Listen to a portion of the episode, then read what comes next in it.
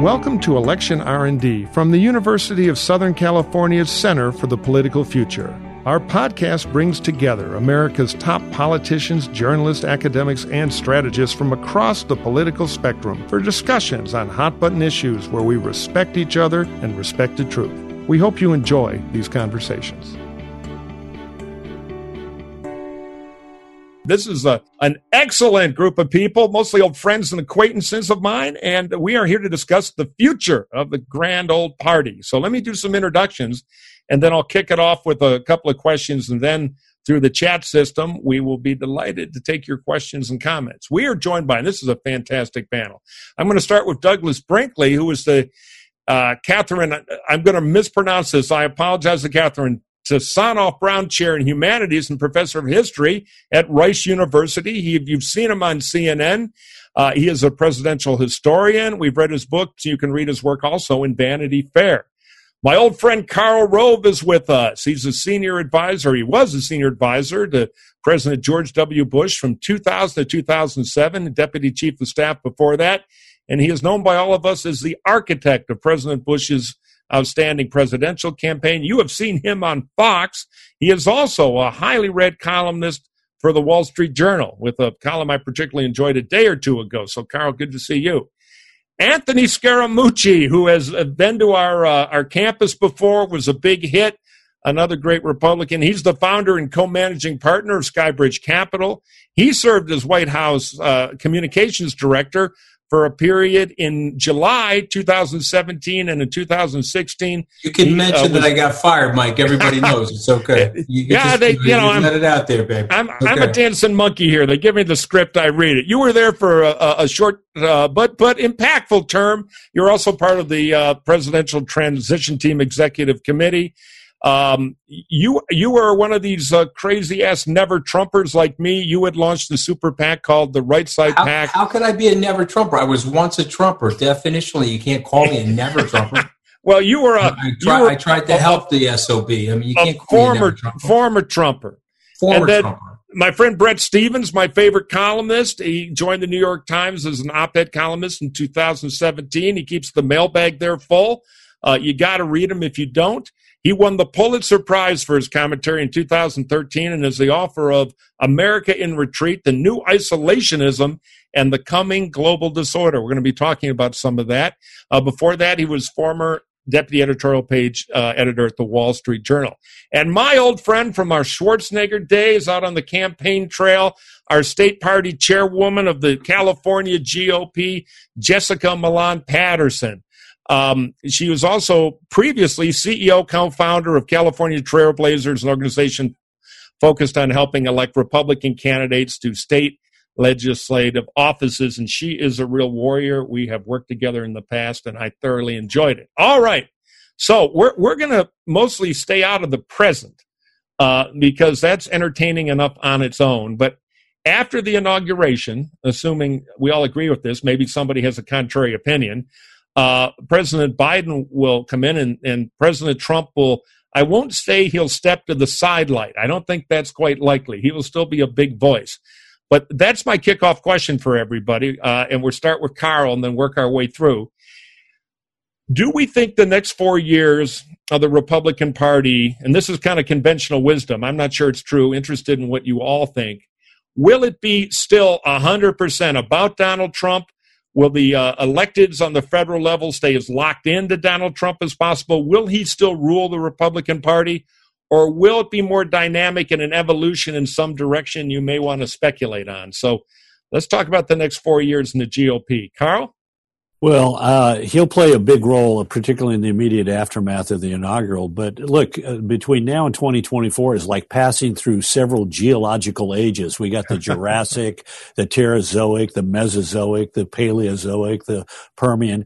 And 4 years in politics is a long, long time. And while I think you're right, he will not want to walk off the stage. He'll want to maintain a position of dominance. He probably is talking to himself about running again when he's 78. In 2024, But a lot of things can happen, and a lot of things will happen, and new faces and new voices will emerge. I do think there's going to be an argument inside the Republican Party. Trumpism is not a coherent philosophy. It's not like conservatism. You know, he thinks Hayek is a guy who has a great bespoke suit operation down on Fifth Avenue, and Von Mises was a great deli guy out in the Queens. So.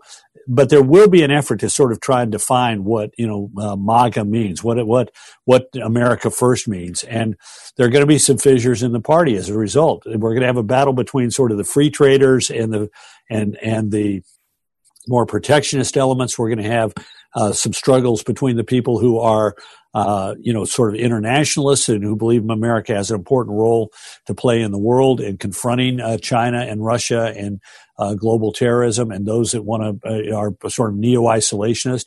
We'll have a big battle, I suspect, not a battle. We'll have a discussion about what do we need to do as a party, as both a conservative party or as a Trump party, to hold on to this coalition of blue-collar working-class people.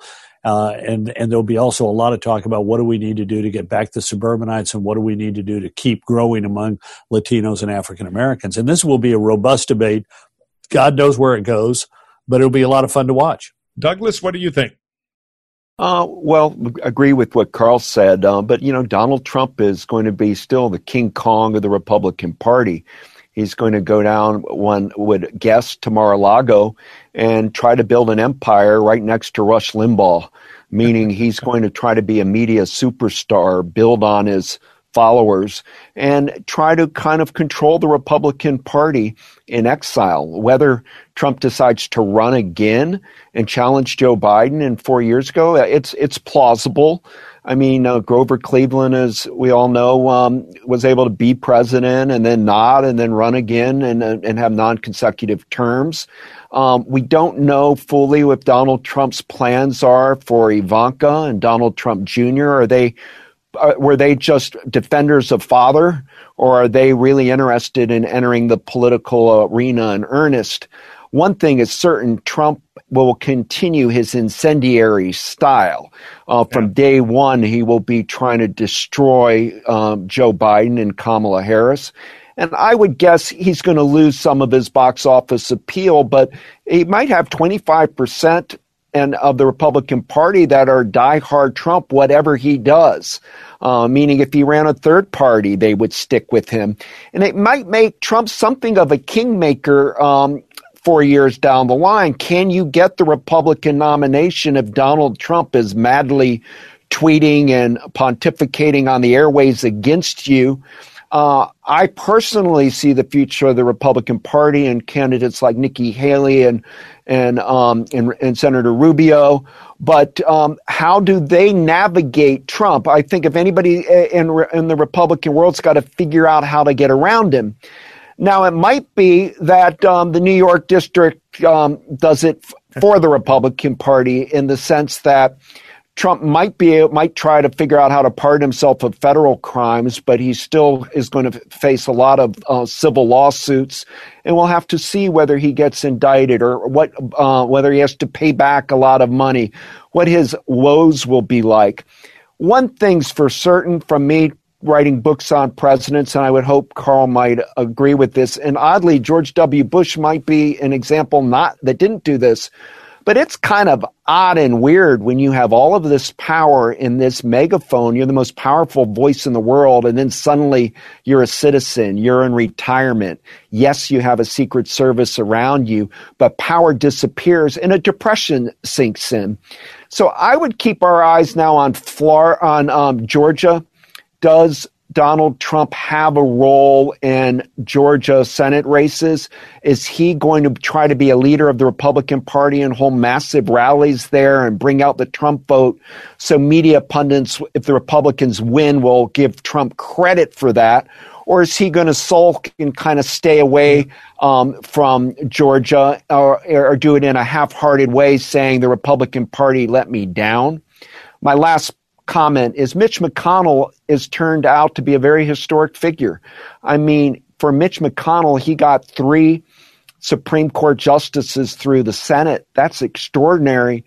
He was able to ward off Obamaism for a while, and now he may be the most powerful Republican in Washington, and he does have a relationship with Joe Biden, and I'm most curious to see whether McConnell thinks he wants to deal with Biden on infrastructure or something for a few months just to reassure the country that the White House can work with Congress, or will Mitch McConnell do no business with Biden act, which is what Trump surely is going to be recommending. Yeah, we're going to get into that a little because I think it's a huge question. Brett, what's your take? And I want to hang a lantern on something Carl said that I agree with. Under the Trump cult of personality, there is a stress between Trump populism and the traditional things the Republican Party had stood for. Is populism going to have the muscle, or do you think there'd be more of a revert to mean? I'm curious about your take on that, as well as in general. Are we the media would tell you we're going to be in the total grip of Donald Trump for the next 4 years. I'm a skeptic, but what do you think? Well, I mean, it's typically the case that presidents who don't achieve re-election just shuffle gracefully off the stage, plan their presidential libraries, attend charity events, raise money for hurricane victims, and so on. Obviously, I think all of us are in agreement that that is not going to be the case with this president, and I think he's going to, in fact, play a very damaging role for the Republican Party until he is finally not only off the stage in a personal capacity, but off the stage in a historical capacity. And what I mean by that, Mike, is that the conservatives or the conservative movement is going to have a large and robust argument about whether Trump was a net positive for the movement or a net negative. Now, I'm, as you know, of the view that he's been a tremendous net negative, but it's worth laying out the positive case. To everyone's surprise, he expanded the base of the Republican Party beyond what a supposed centrist like Mitt Romney was able to achieve in 2012. The fact that Trump was able to attract significant share of the Latino vote, to expand on the African American vote, to expand on the LGBTQ vote. Those are points that I think need to be reckoned with. And he was able, more than that, to mobilize extraordinary enthusiasm among basically white working class folks who had lost faith in a GOP that seemed to them essentially a kind of a corporatist Wall Street type of party. Now, laid against that has to be, one has to take account of the fact that Trump also turned off a generation of voters, millennials, younger people, to a GOP that they, I think, are going to see perhaps for the rest of their lives as associated with bigotry, nativism, protectionism, know-nothingism. I mean, the extent to which Trump was a force of repulsion more than he was a force of attraction, I think is another factor that the GOP is going to need to consider. So this is a debate that's going to play out in terms of the question of politics. It's also going to have to play out in terms of the question of policy. I mean, my objection to Trump from the beginning was that I don't think of Donald Trump as a conservative in the mold of conservative leaders who made me a Republican back before I could even vote, in terms of a stand on NATO, on immigration, on trade, on one point after another. He struck me as representing a brand of conservatism, or a brand of the right, which was fundamentally illiberal, which didn't belong to the grand John Stuart Mill sense liberal tradition that I always thought the Republican Party was a better steward of than the Democratic Party. And that's a fight that I think is going to play out, as Doug, I think, rightly mentioned, between the kind of Nikki Haley version of the party, who just literally embodies a certain strand of republicanism, a strand that favors immigration, that believes in opportunity, that is multi-ethnic and multiracial, against a very different strand, which is essentially a part of America that thinks that every other ethnic group is trying to take something away from them, that it's a zero-sum game that they're playing. So that ideological argument is also going to have to take place. And my sense is that this is going to be a battle, Mike, that is going to last over a single term. Just as the Democrats had to go through three election cycles of Carter, of Mondale, and Dukakis before they reached the promised land of triangulation, a middle way, and a more centrist Democratic Party under Bill Clinton, I think Republicans are going to have to experience more than one electoral loss before they settle on what sort of party they want to be. Last point I'll make. You know, Donald Trump said one thing, and one thing only, that I thought was extremely incisive back in 2016. He said, remember, this is not the conservative party, it's the Republican Party.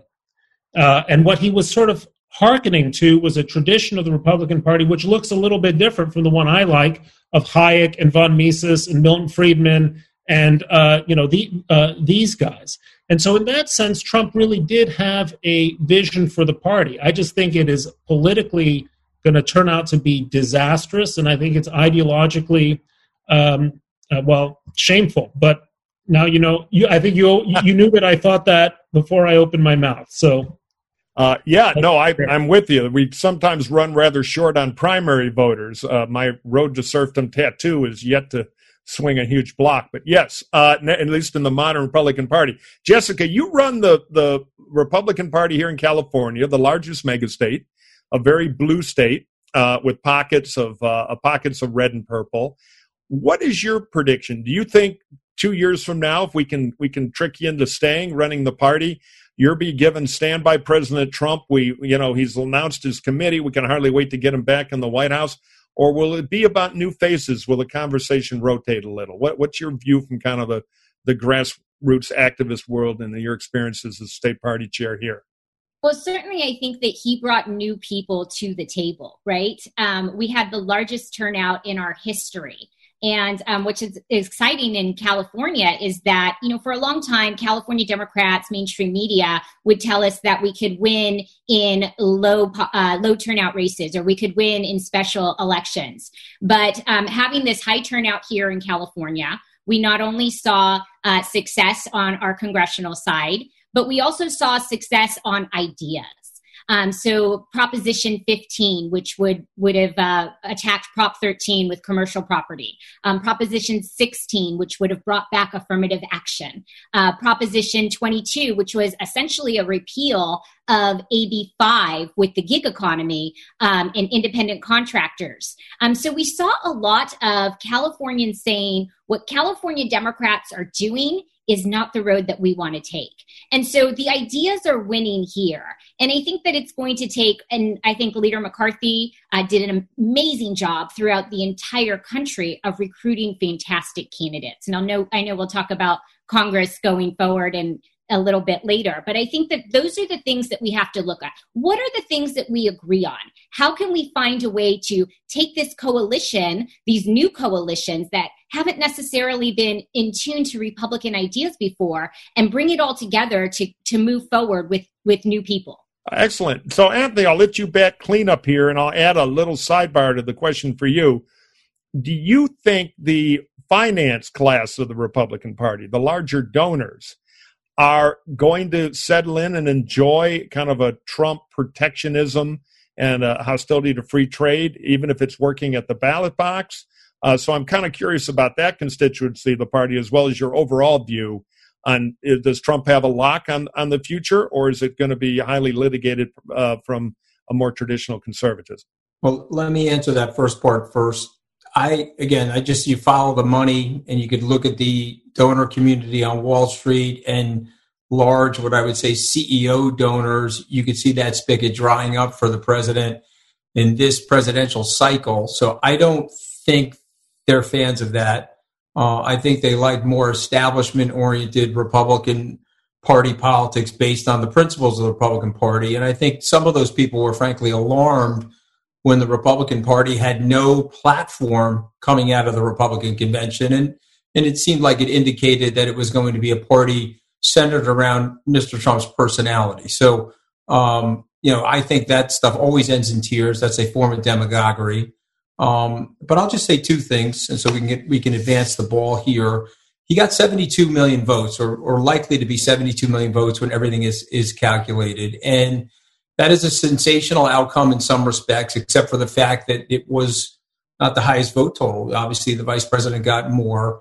But I think that we have to look at that, and we have to see either that's a signal or a noise. The Trumpists will say that it's a signal that these people love Mr. Trump, the bellicosity of his rhetoric, the bullying, the mishandling of the pandemic, the lying about the science of the pandemic, the politicizing of the mass, the destruction of the economy, the denigration of democratic leaders around the world, and the praise of despots around the world. No matter, unconditional love for President Trump, 72 million people voted for him. Or it could be a noise and not a signal. And it could be a representation that there's a tremendous amount of people in the country that feel left out of the system. They feel unplugged from that system. And I can speak about my own family. I grew up in a blue-collar family. We were economically aspirational because my dad had a reasonably good hourly living wage. And so we were able to live in the middle class. I would never disavow his work ethic by saying otherwise. But those very same families in those very same jobs, the real economic income now is down about 25%. And so that family goes from economically aspirational to economically desperational in 30 years. And it's very sad to see. And so those people are drawn to Mr. Trump. They're drawn to what he's saying. He represents their anger. He's an avatar for their anger. And so my suggestion to Republican candidates, potential presidential candidates, and the Democrats for that matter, is that we have to heal those people. We have to find policies that work for those people. Protectionism, in my opinion, is not the answer, but long-term planning on infrastructure, jobs training, long-term planning on education. I would submit to the people on this panel and rhetorically to candidates around the country, where is the 10-year plan for America, the 20-year plan for America? Where's our industrial policy plan, our manufacturing plan? How we're going to handle the global competition? What are we doing on jobs training? How are we going to right size and even the K through 12 public educational system, where we know, depending on where you grow up, it could be good or bad? And so these are the things that are coming. And my last point that I'll make, that is a noise, by the way. Those people voted for themselves. I don't see them voting for Mr. Trump and all of that bad behavior that he represents. I think that they're voting for themselves, and they're trying to send a message to people that they feel left out of this system, and it's incumbent upon politicians, future politicians, to engage them and get them back into the system with good policies, which will dissipate their anger and will end this specter of nationalism and this specter of populism. So here we are looking at the next 4 years and maybe longer, as Brett says. I kind of agree with that. But we are going to have some election cycles coming forward. As Carl said, politics can change a lot quickly. 4 years is forever squared. But I think the average Republican ambitious elected official right now, of which there's no shortage, particularly younger, look at Kamala Harris and say, left wing of the Democratic Party. We saw down ballot that the Democratic Party is still very vulnerable. We actually gained seats in the Congress, which nobody expected. We are likely to hold the Senate, depending on Louisiana, which I would have to favor the Republicans in. If anybody disagrees, please speak up. Who are some of the faces that are going to break through? We heard about Nikki Haley. I think Dan Crenshaw, the congressman from Texas, is going to grow to be quite a star. Who else do we think may emerge? Because part of having this factional debate is to have champions, people who may be thinking of prosecuting their argument through a Republican primary in the future, or at least trying to break through in the midterm elections. And this is for anybody who wants to address it. We're just all kind of take a shot, and I'll try to navigate so we don't have to go around every time. What do we think? New faces. Anybody have some ideas on that or what it might mean? Well, the only disagreement that I would have is that Georgia, not Louisiana. But certainly, misspoke. That's okay. I think that we'll be seeing a lot of new faces and maybe some faces that we've seen around, but coming more to the front side of the talk of what's going to happen in 4 years. I think someone like Senator Tim Scott, who has talked about opportunity zones and has a different perspective than some of the Republican candidates that we've seen in the past. I think that we've seen with both Leader McCarthy and Leader McConnell. They have just done a phenomenal job on the national level with what they've been able to do in both of their houses. So I think that we will see certainly candidates like that and candidates like Dan Crenshaw. We also have an enormous amount of new freshman members, the most diverse class of women, of minorities, of veterans. And I think we're going to be hearing a lot about them. And I think that the Republican Party would be well served by making sure those new faces are out there in the front so we can see them. Anybody think Pence will be a factor going forward? You know, I thought one of the biggest mistakes Donald Trump made was keeping Mike Pence. It's like Bush 41 keeping Dan Quayle back in 1992, a lightweight from Indiana. Pence added nothing to Trump. And imagine if Donald Trump surprised instead of going after Hunter Biden, which was such an idiotic thing to do in the fall. What if Trump would have picked Nikki Haley to be his vice president in August? It may have been a different outcome. It is the time of women in politics, and Nikki Haley is just a superstar, and she's somehow able to. She's one of the few people to emerge out of the Trump years when she was UN ambassador to not be leaving 4 years later hated by Donald Trump, and she seems to be able to do a dance with Donald Trump Jr. in a way. So I think she has a possibility of becoming this big new leader 4 years from now. And that's if Biden runs for re-election. And then if it's Kamala Harris versus Nikki Haley, Nikki Haley's got a extraordinary shot at that. So I think the future of the Republican Party has to look at women, has to look at minorities, and has to look at ways to bring more Latino voters into the fold, losing Arizona, the Republicans this round. That it was embarrassing for the Republican Party. The only point I would add, I agree entirely with both what Jessica and Douglas just said. I think there's a middle generation of Republican leaders who are going to be skipped over. I don't see a presidential future for Marco Rubio. I don't see a presidential future for Ted Cruz. Not only because they were so damaged by 2016, but they're sort of known quantities. The one person whose name wasn't mentioned, and I think is going to be a force one way or another, is Tom Cotton of Arkansas. I think he represents, if I can just be brutal, Trump with a much higher IQ, and sort of speaks, has the kind of Trumpist instincts. Of course, he made a splash in my own newspaper a little earlier this year. But he's a highly intelligent. He's probably, in my view, the most intelligent, most articulate expositor of the Trumpian worldview of any senator out there. And outside of a member of Trump's own family, I can hardly think of a more perfect heir to what Donald Trump represents in politics than Senator Cotton. How does Nikki Haley not navigate that? Does she run as the old Nikki Haley, who was kind of an opportunity conservative, or does she try to go in the Trumpist populist direction, which is quite a spin? And can she pull it off with authenticity? Because I don't know if you can have real Trumpism without the cult of Trump. Carl, what do you think? She got to run as Nikki Haley because you put your finger on it. Authenticity matters more than anything else. I'd like to add to the list, though. I think you're right. We mentioned Pence, Crenshaw, Haley, and Cotton as possibilities. I slightly disagree with Brett on. I think Rubio does have a future because he's capable. He's a smart enough guy that he's capable of figuring out what the new era requires and what new things the party needs to adopt to and offering him. But I agree with him on Cruz. I think Cruz, having narrowly won in 2018, nearly lost in Texas. Think about it. He wins by 2.5%. His more senior colleague John Cornyn this time around wins by almost 9 points. But we're leaving some other names out of people who are going to at least think about this. And part of if you want to run for president, you get to be considered if you jump into the fray.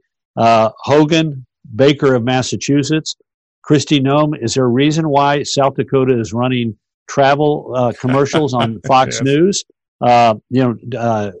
Holly of Missouri wants to run.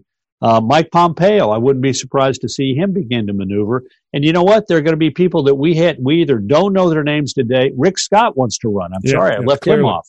So there are going to be people that have an interest that we wouldn't think about today, and there are going to be some people emerge whose names we don't even know today. 2022, what we learned from 2016 is that you don't need to spend, this is not the Republican or Democratic parties of the past where you need to spend years toiling in the vineyards, earning your chance to stand in line and moving on up in prominence. The new world of celebrity and social media means somebody could conceivably pop into this thing after the 2016 and the 2022 midterms and be a real contender by the time we get to 2024. Yeah, the midterms are definitely star makers. I think that's a very, very good point. And with social media now, it's not the old day, that Carl and I know where you fly around meeting rich guys to bundle money to break through in New Hampshire and ride the surf. Now, the right message, social media, and a little fame can go a long way. It's rocket fuel. Murphy, you moved us into the main era. Murphy was overdoing it. We used to be around when you had to ride the trains to meet people. I mean, come on, man. Yeah, no. I remember that mule train in New Hampshire in '84. Yeah, exactly. I want to get back to something Brett said, because something very interesting to me and some of the never-Trumper types. If putting Trump aside, and the debate in the party is all these ambitious candidates trying to navigate that, what this new conservatism is, seeing that Trump populism sells, at least in some places, you can argue for all the pearl clutching, and I've been a big part of it, about the demographic problems the Republican Party has as the country becomes less Caucasian. It was Trump who is ringing the bell in the Rio Grande Valley. He the lightning bolt that hit Miami-Dade County is amazing, 20-point difference, 22 from Hillary Clinton, moving in a Republican direction. So, people are going to, like Tom Cotton and others, Josh Hawley, are going to try to do this Trumpism light. You might have Trump there, which makes it a problem for Trumpism light. Who of that group do we think would be the champion of the more traditional growth and opportunity conservatism, not as much the grievance stuff that Trump has turned into some political success? Anybody in particular look to fight that corner, or do you think they're all just going to try to navigate it kind of with PTSD from 2016? Could I offer dissent on Miami and South Texas? Yeah, sure. It wasn't necessarily Trumpism. Yeah, the persona machismo might have mattered. What happened there? Ideas. I'll tell you what happened in South Texas. They have been enjoying, because of the fracking revolution, a prosperity that they have not seen forever. You're driving a truck. You're making $110,000 a year. Your wife is working has got her small business, or she's working at the diner, and you're making a bunch of money. And those Latinos in the Rio Grande Valley, just like you saw out in southeastern New Mexico, said, "Wait a minute, we got a party that wants to get rid of my job. My job is dependent, or the prosperity of my community is dependent upon oil and gas, and those people want to do away with it." And we had effective local Republican leaders who emphasized, this is about your job. In Miami, we have Cuban Americans, Venezuelan Americans, lots of former residents of South America who are now U.S. citizens. We got a lot of people from Puerto Rico. The middle class of Puerto Rico has decamped for the United States, and saying these people are socialists over here, and they sort of like socialism. They've seen socialism in their family or their lifetimes or their family history. So I don't think this was drawn simply by the persona of Donald Trump. I think this was more drawn by one thing we haven't talked about here, which is the contrast between the Republican Party and what is emerging as the ascendant wing of the Democratic Party, and defund the police and socialism and anti-military and anti-patriotism. I mean, you want to talk about a patriotic people. You go to South Texas. They go to church. They're pro-life. They're Catholic. They're pro-entrepreneurial. They love to start small businesses. They're dependent upon energy. They volunteer for the military at a far higher rate than the rest of the population. And suddenly they've got a Democratic Party that looks entirely different than what their local Democrats look like. And suddenly they begin thinking, maybe I ought to vote for the party that cares about my job. So it's not just the man himself. And in there is something for the future of the Republican Party that we ought to pay attention to. I would second very much everything Carl said. I think I'm the closest person on this panel to being Latino in the sense that I grew up in Mexico. My father was from Mexico.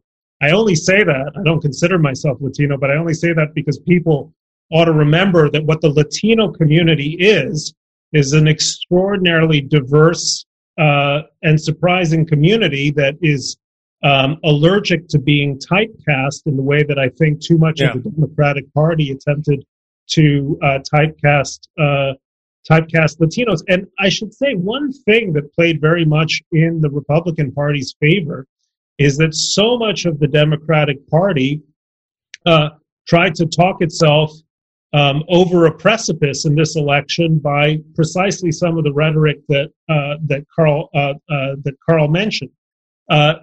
Republicans will be hurt if Biden actually manages to run a relatively moderate administration that moves politics toward the center. But if Democratic voices continue to be exemplified by people like AOC or other members of the squad, Republicans are going to benefit from that. There is an opportunity for the Republican Party to broaden things out because, you know, as the Latino community exemplifies, and by the way, a great many more African Americans in this cycle than the last, they are not comfortable simply checking boxes for white liberal progressives in terms of how they're supposed to vote. Well, I actually am a Latina. And Okay. That's okay. And, you know, one of the things that we've had to focus on here in California is engagement within these communities that have been neglected by our party over the years. And it isn't so much, I hate to use the word outreach. The word outreach to me implies that you have to reach out to someone. And we actually have leaders that are Republicans within all of these communities. Here in California, we have an amazing program that we work with called Grow Elect. Grow Elect focuses on Latino Republicans, mostly at the local level, but getting them elected, even though they're not running with that R behind their name. And what we had to do at the state party level was expand the message. Talk about the silly things that California Democrats have done here and how it affects your everyday life. The mainstream media and California Democrats, they don't want to talk about any of their failures. They want to talk about whatever the 3 a.m. tweet was. We had to talk about those very real things that affected their everyday lives, whether it was their small business, their right to practice their faith, choice in public education, those things that affected their everyday lives. And that engagement within the Latino community has been critical for us to help move our numbers. We've registered over 625,000 new Republicans in the 2 years that I've been chair. And we had to bring the message of what was happening up in Sacramento to them because it wasn't being done before. The engagement is so critical within the Latino community, and we have leaders within that community. We just need to arm them with the tools and resources so that they can deliver those messages. So, look, I concur. I was making the argument, I think Trump partisans will, that he has been a miracle man of Latinos. And Carl's right. If you look at Florida, Miami-Dade County, because of the socialist overhang, is a special demography. You go up in Orange County, where a lot of the Puerto Ricans moved to, there was no magic Trump success at all. So it is highly uneven and issue-based. But I want to get back to the core question.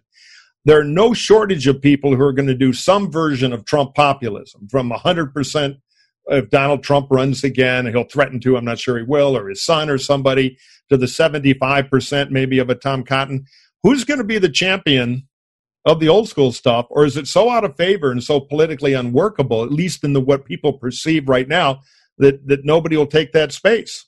Well, it seems to me that our panel's looking at the Republican Party without Donald Trump.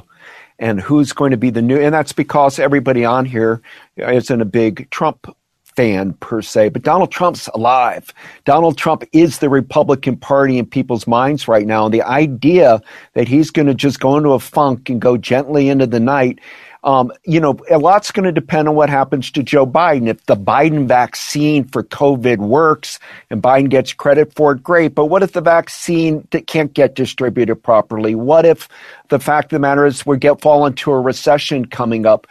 Donald Trump's going to go make some money, lick his chops for more power, and he's going to be back. So when we throw these names of people out, we're making the presumption that Donald Trump's not going to go for it again, and I think Trump's going to go for it again. There's nothing in his personality that would show him not doing what Theodore Roosevelt did in 1912 with the Bull Moose Party, come in and smash down the gauntlet. I can't see him giving up power, admitting he lost to Joe Biden, who he called the worst candidate in U.S. history, and not try to settle that score down the line. So I would say the Republican Party has a gigantic Trump problem.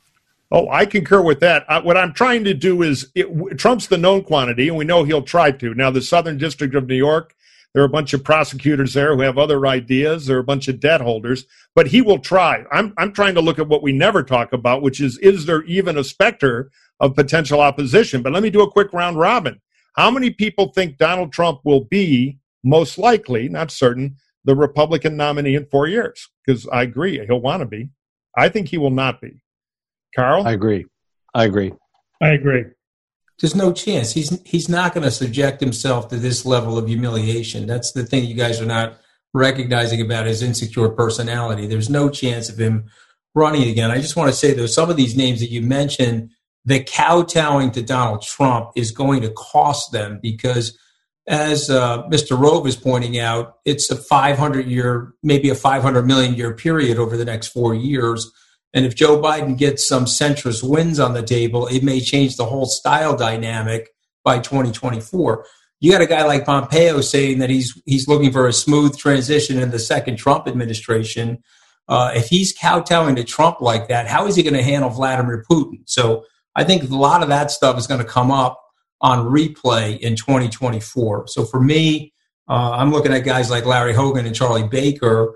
You guys probably think I'm probably too old-fashioned, but I think these guys are doers, and they can effectuate policy in a sensible way without all the caustic nonsense.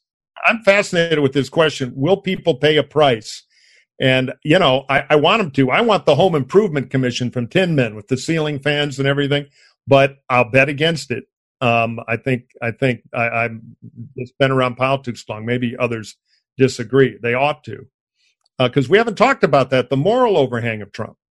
But you know, we're the future of the party, so I'm trying to leave Trump in at least a big shadow in the rearview mirror, if not totally filling the mirror.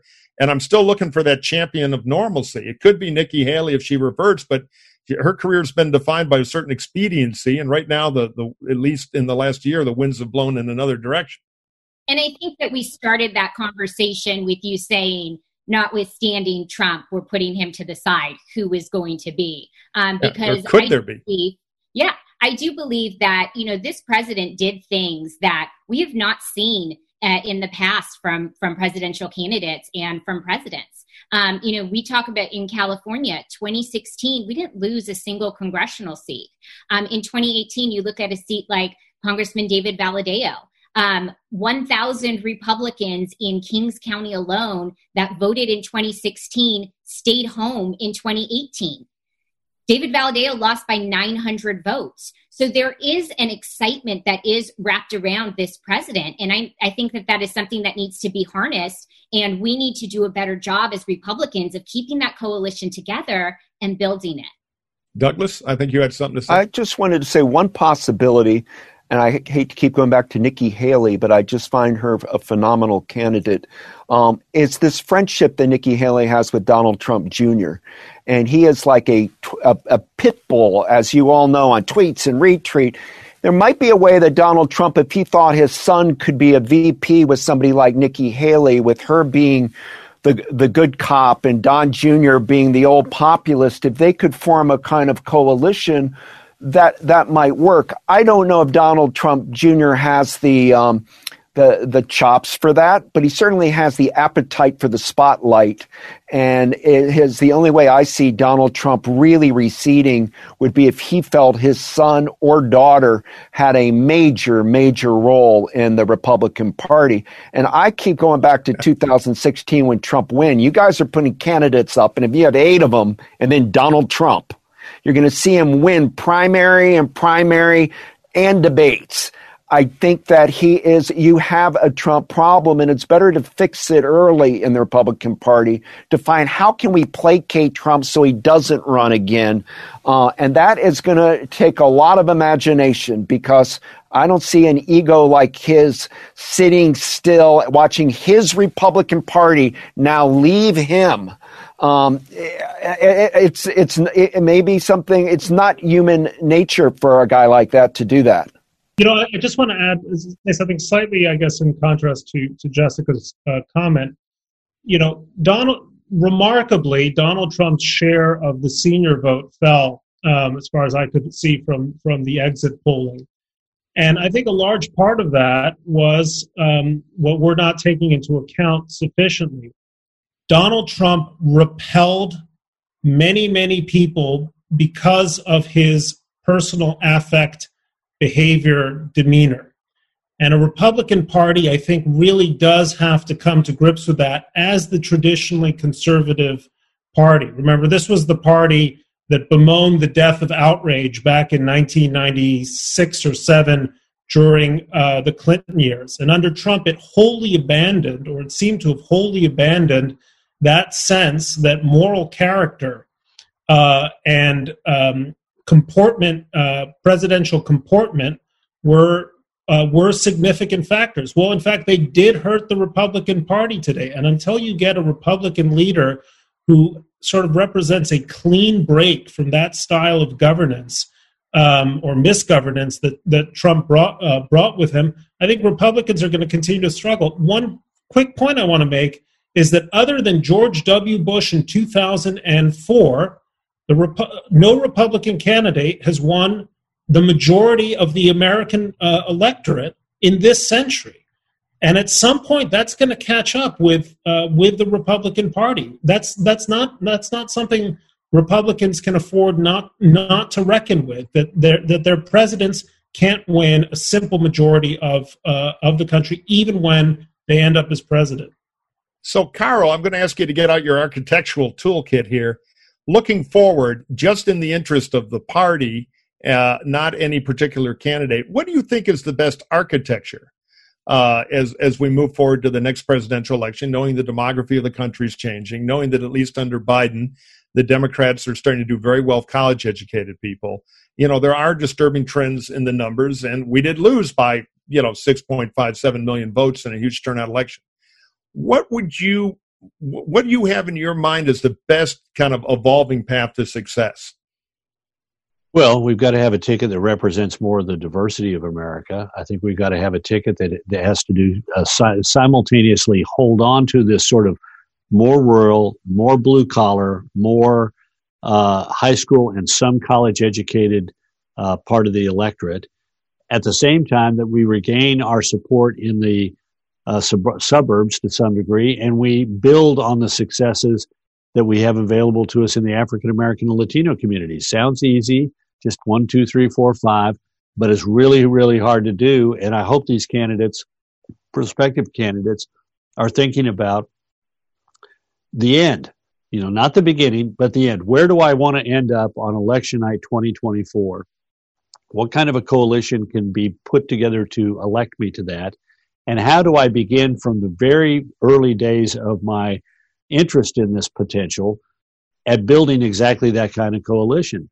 But look, we've seen it. I mean, we're seeing it. We saw it in this election. I mean, we had, particularly in the House races and also in the state legislative races, we were supposed to get wiped out in the state legislative races, and we didn't. And maybe one of the reasons we didn't is that's where you see the change in the nature of candidates happen. We at the state and local level, we ran more women, we ran more Latinos, more African Americans, more Asian Americans. Look at California. We're going to pick up a seat with Valadeo in the Central Valley, a Chinese American and a Korean American and an Hispanic American in Southern California, and one white guy who used to be in the Congress from an adjoining district and lost there and went to a safer district in order to get himself reelected.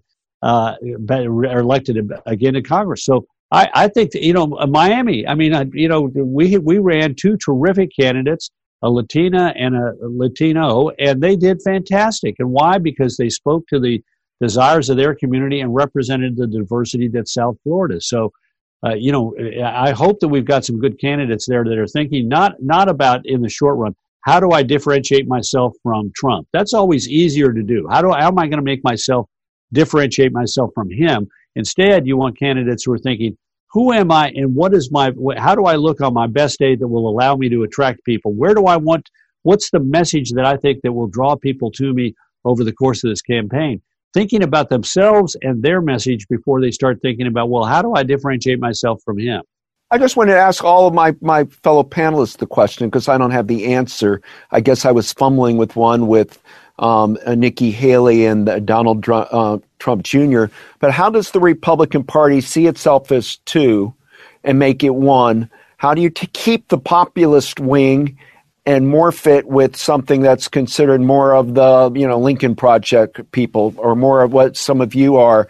Who is the human being that can be in both camps and be accepted by both? Well, wait a minute. But the Lincoln Project is not a camp. It's a small platoon of people who went out and made a bunch of money going after Trump. Don't worry. I didn't not only Donald Trump. On that not I just meant how do you morph the two together? The old Republican part, the conservatives and the populists. Yeah, old Nikki and question mark new Nikki. What's the blend? That's what Josh Hawley and Tom Cotton are trying to figure out. Yeah. And, we'll find out. But Carl's right. You reverse engineer a campaign from what is your winning edge in an authentic way that'll put you there on election day. But, Trump remains a big thing to either get through or get around, at least in the short term. There was a time when Sarah Palin could throw lightning bolts in the Republican Party, and now you can hire her to open a car wash. So, I think things change quickly, but people ought to have their own thing. And that's going to be the fascinating debate in the party. And Trump will at least be noise, so he's not going away. He'll be part of that equation for people. Yes. Well, I just want to say to Douglas that I think it's what Carl said earlier. Like, it could be somebody that we're not even thinking of right now. It could be somebody that is authentic and can grab the attention of the media, but then also can empathize with the people that have voted for Mr. Trump and also sound reasonably sensible to the establishment, if you will. And maybe this just doesn't something we've thought of. And I remember Charles Krautheimer, and I think Carl will remember him being on TV saying that the 2016 candidates were, from a resume perspective, among the most impressive that he had seen in his lifetime. And that was before Deus Ex Machina, Donald Trump entered the scene and literally just meleeed all of them. So there could be that situation that we're just not fully thinking of. Somebody like Dan Crenshaw, as an example, to me, I think has that sort of charisma and has that sort of energy that might be able to capture both camps. And I think Anthony makes an important point. We forget that one of the reasons why Trump electrified the Republican Party is that he did not come from the political class. Right. And so we shouldn't rule out the possibility of the man who has the lightning in the bottle that Douglas is asking about will be someone who simply is not in a governor's seat or a Senate seat at all, but also comes from outside of politics. That itself, by the way, I think is a perfectly healthy development in American politics. I just wish it had been some CEO other than Mr. Trump who had filled that role. Yeah, as long as it's not a Kardashian. Okay, I've got to get to questions here. This is one we get a lot. This is from Gary Ray Gray. On the new GOP faces, what about the QAnon congresswoman? What will the GOP do about people that seem to be so extreme? And I'm a deep state android, so I can't answer that question, but maybe somebody else has an opinion on the lunatic fringe part where they define the party. William F. Buckley famously threw the Birchers out of the Republican Party or out of the conservative movement, and Republicans had better deal with this QAnon phenomenon by taking a strong stand against it. I mean, people who at the core of it believe that there is an international conspiracy of prominent Democrats involved in a giant pedophile trafficking ring are people are hard to argue with and impossible to defend. And we ought to take a strong stand against them, just as Buckley led the conservative movement in reading the Birchers out of the movement. And the great Hubert Humphrey threw the commies out of the DFL. I couldn't agree more. Yeah.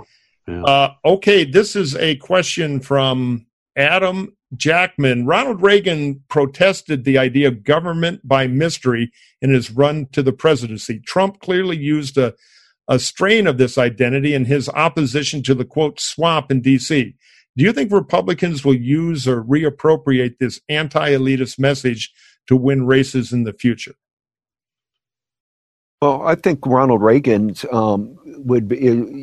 somebody who's, I've been seeing there's a documentary out right now on Reagan, which is very critical of him. But actually, Reagan is what the Republican Party needs, an amiable conservative, somebody with great communication skills, and somebody, he talked about less government is better, Reagan, but actually government programs increased during Reagan's 8 years. But he was able to be likable. There was nobody, even in the press corps, that disdained him. There's a new biography about to come out on Nancy Reagan about how after Reagan left office, Nancy and Ronald Reagan would hang out with Sam Donaldson all the time and share photographs. And Reagan didn't have this hatred of the press. And I think the Republican Party strategy of the mainstream media, it's like Nixon's enemies list, and Nixon Spiro Agnew's going to get the New York Times, and the rest is problematic. George W. Bush, Carl, famously said about John Adams when he read David McCullough's biography of John Adams, that McCullough was too easy on John Adams, that Adams had run the Alien and Sedition Act, rounding up journalists all the time. And he said, I could have put away the New York Times, but I wouldn't do such a thing, Bush, in a kind of joke. And I think you've got to have a media-friendly candidate, not just playing to an echo chamber, somebody who you just can't roll out ABC, CBS, NBC. Reagan knew how to communicate to a larger audience with his media chops, and it'd be interesting if the Republicans could find somebody that has that Reagan-esque quality. I find that to be Nikki Haley. What the Republican Party needs is a leader who adopts the words of a famous Washington lobbyist, Cy Karam, who said that I have no enemies, I only have friends and potential friends. And I think, when you think of the genius of Reagan, it's that Reaganism at its heart was a politics of friends and potential friends. When George W. Bush spoke of compassionate conservatism, it was very much in that spirit. That is the opposite of a Trumpian politics of polarization and demonization of his partisan opponents, and sometimes even of his partisan friends. Just imagine how much more successful Trump's presidency might have been from a conservative standpoint if he hadn't gone out of his way to ostracize and infuriate people like John McCain, who ultimately provided the decisive vote in saving Obamacare. So it would be very good to have a Republican who once again acts as a happy warrior and not as a kind of a scold and a nemesis to everyone he dislikes or everyone who has ever insulted him or said something mean about him on Twitter. So here's an interesting question, and I'm going to throw this to Anthony first, because it's kind of about looking at types of Republicans for the future. Todd O'Connor wants to know, speaking of the Republican bench, how would you ascertain the chances of the Republican governors in blue states? The Larry Hogans in Maryland, a lot of it in the Northeast, your region there, Charlie Baker in Massachusetts, both of which are in blue, very blue states, phenomenally popular, not part of the Washington stuff, but also by classic Republican primary standards, they use a dirty word, moderate. So, that kind of pragmatism, you think there's a future in the party? So I do. I know that people are coming off of the Trump situation right now, and I'm predicting that there'll be a Trump hangover.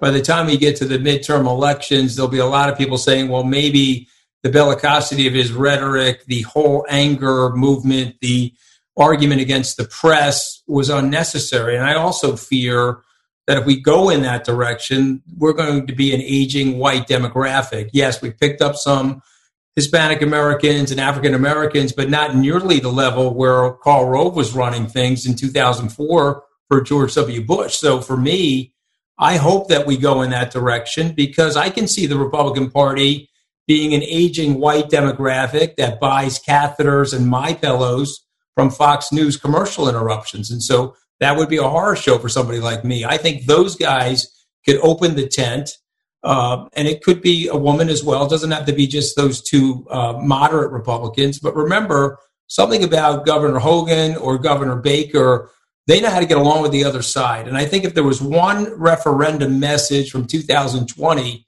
is that the United States, the people of the United States want a divided government. Look at the House seats that flipped over to the Republicans. It was clearly a referendum against the president, lost by 5-ish million votes.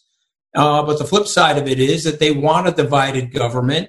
And I think that people would like someone like a Baker or a Hogan or that typecast, if you will, going forward. I think this sort of Trump populism is going to go the way of Joe McCarthyism. That's my honest opinion.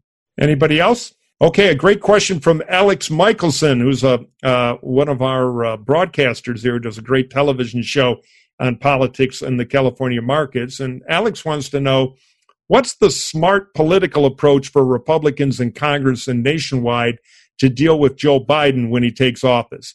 Is there any actual benefit to some bipartisan compromise in this hyper-partisan environment? And I'll add a kicker to it, or is pure opposition the proven formula?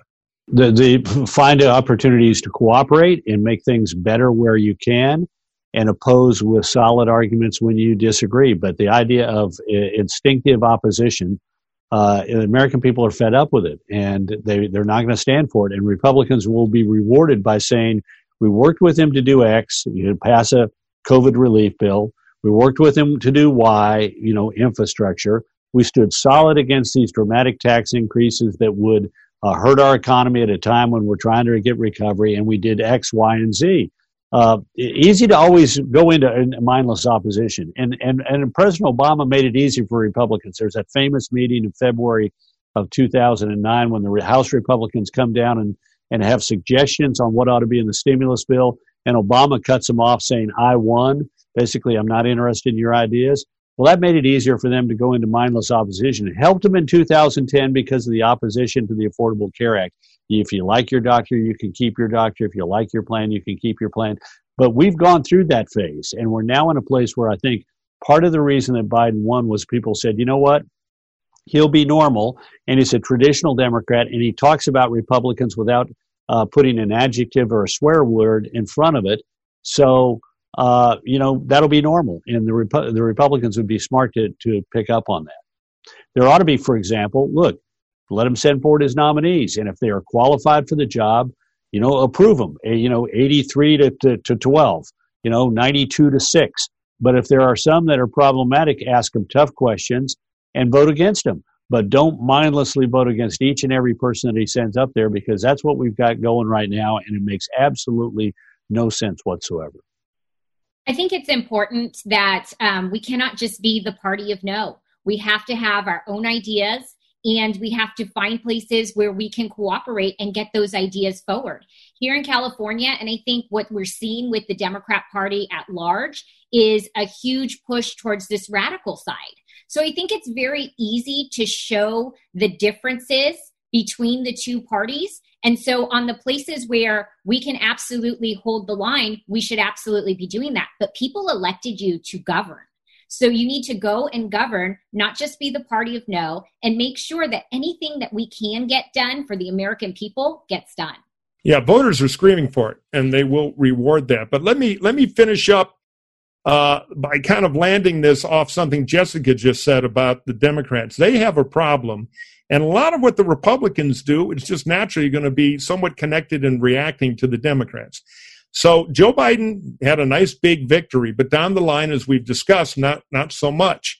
There is clearly tension that broke out into the open on a telephone call between, the Democratic House caucus, between their more moderates and their hardcore squad progressive left. And there's no doubt now that the Republicans did well in local elections by pointing out stuff like defund the police and some of the other more extreme things that the progressive left and Democratic Party. It is clear that Biden's instincts are to go to the center and try to make some deals. He's done it before. But will he succeed? And how do we think that fight is going to roll out? Because, boy, it's going to totally affect the Republicans in reaction to it. What's our take on the other party? So right now, I would much rather be Leader McCarthy than Speaker Pelosi. Watching that whole conversation be live tweeted, for Republicans, we were just eating our popcorn while it was happening. But certainly everyone of the, in the know type of commentators said that Leader McCarthy was going to lose somewhere between 15 and 20 seats. Currently, I think he's at +6. There's about 13 more races that haven't been decided yet. I'm sorry, I don't have the Carl Rove whiteboard with me. And he's leading in about 10 of those races. So we could see a very real possibility where Speaker Pelosi's, if she's able to hold on to her coalition, where her lead in Congress is only single digits. I think certainly history has shown us that the party in the White House usually loses seats in the midterm election. So I think certainly he's poised in a very real position to be Speaker in 2022 if he continues to do the things that he's done and that we know he's good at, recruiting great candidates and helping them to define their message within each one of their local communities. The smart strategy for President Biden will be to choose his spots where he's going to be able to pick off Senate moderates, whether it's Mitt Romney, Lisa Murkowski, Susan Collins, Ben Sasse, a couple of other people. An infrastructure bill would have a lot of broad support, and most of all, and I think most importantly, genuine immigration reform. If he can do that, if he can pick the low-hanging fruit first. He'll be able to go into the midterms with some genuine accomplishments to his name. That'll be tough for Republicans then to oppose.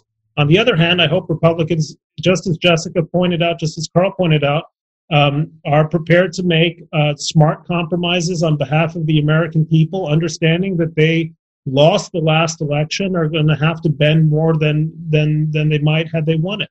So by popular demand on the chat room, we're going to finish with one quick roundtable quickly, please. Try to do this in about a minute or a minute and a half. Take us through the next 70 or 60, whatever it is, days from tomorrow through the Georgia runoffs, if you want to make a prediction, to Inauguration Day. What's going to happen? Any surprises? What's your take? I'll start with Carl. Well, first of all, let me just reinforce what Jessica said. Right today, the New York Times says +6 swing in the U.S. House. There's going to be one pickup in New York, one pickup in Iowa, one pickup in Utah. I think there are going to be 3 in California. That gets us to 12. So we go from 105 to 107 to close to 110, depending on what happens in a couple. We hold one in Louisiana. So I think the Republicans, first of all, I think the president runs out of airspeed and altitude next week when the states start to certify. Yeah. These lawsuits are they should have been filed last week, not this week. They're being filed this week and next week. They're running into certification deadlines. I don't think there'll be any case in which they find widespread systemic fraud. And so when the certifications start happening next week, the president's legal team is going to run out of runway. We're going to have a virtual / socially distanced inauguration on January 20th, and it will be celebrating the election of 2 Republican senators from Louisiana, from, as you said, Louisiana, but really Georgia. I put the whammy on you there. yeah, exactly. I said, don't make the same mistake Murphy made. Whatever you do, don't make the same mistake Murphy made. But we'll win those 2 seats. And I also think we're going to find ourselves in a place where for at least a brief period of time, there's the potential for some bipartisan cooperation on things like stimulus and infrastructure and appointments, but then politics is going to get a little tougher, and it's going to be in part because the left of the Democratic Party is going to say enough compromise. These are not our political opponents. They are our enemies.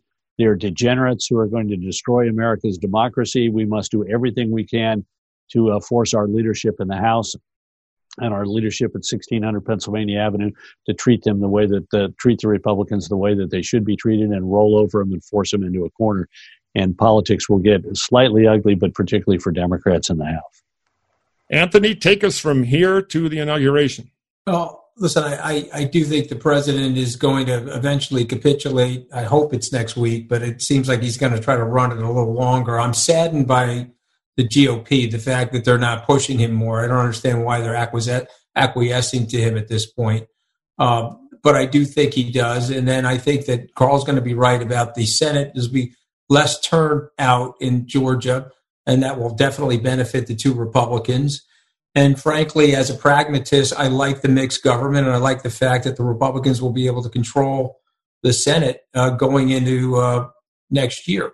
And I think that's how it's going to play out. I hope that people take the virus and the situation around it more seriously. And I think ultimately that'll be the president's legacy, that he failed on the virus in a way that is unconscionable and somewhat punitive to the American people. Jessica? So as someone from California, I certainly am not in a panic over election results taking a long time. And is also someone who's worked on recounts and contests. Thank you, Murph. When I worked for Senator Coleman, we went through March where we didn't have a seated senator from Minnesota. So this isn't something that's uncommon. It's something that, you know, I think that for someone who's lived through the last 4 years where we saw hashtags of not my president and, you know, talks of Russian collusion, everything that's happening right now is within the scope of what can happen and is perfectly legal and absolutely, as long as the president believes that there's some sort of path or that there's things that can be uncovered with any of this. I think that we want, more than anything, everybody to have faith in our elections. In California, in 2018, we were waiting up until Thanksgiving before we had some of our contests decided. We can receive ballots that are postmarked up until 17 days after the election day. So this is something that is very common, and I don't particularly panic over any of that. So here in California, certainly we will be focused on our three congressional races that have not been called yet.